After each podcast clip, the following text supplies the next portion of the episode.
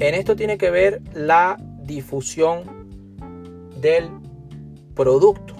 Es decir, mm, imagínate la forma de una campana, de, una onda, ¿no?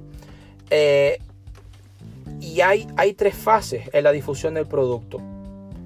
La primera fase es una fase precoz, una fase es mercado masivo, estaría en el centro, y la tercera fase sería mercado tardío.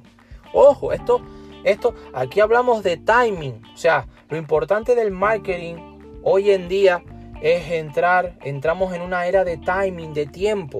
Es decir, si tú consigues colocar el producto en el timing adecuado, en el mercado masivo sobre todo tendrás muchos más beneficios a que si te adelantaste, es decir, estás en un mercado precoz o si lo eh, introduciste, lo lanzaste tarde, ya estarías en un mercado tardío, con lo que sería pues una pérdida de costes, una pérdida de tiempo, de esfuerzo y de trabajo bastante importante. Así que quédate con esta palabra.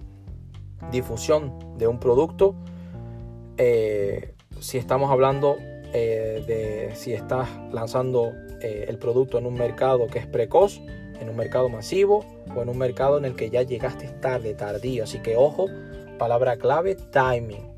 Timing.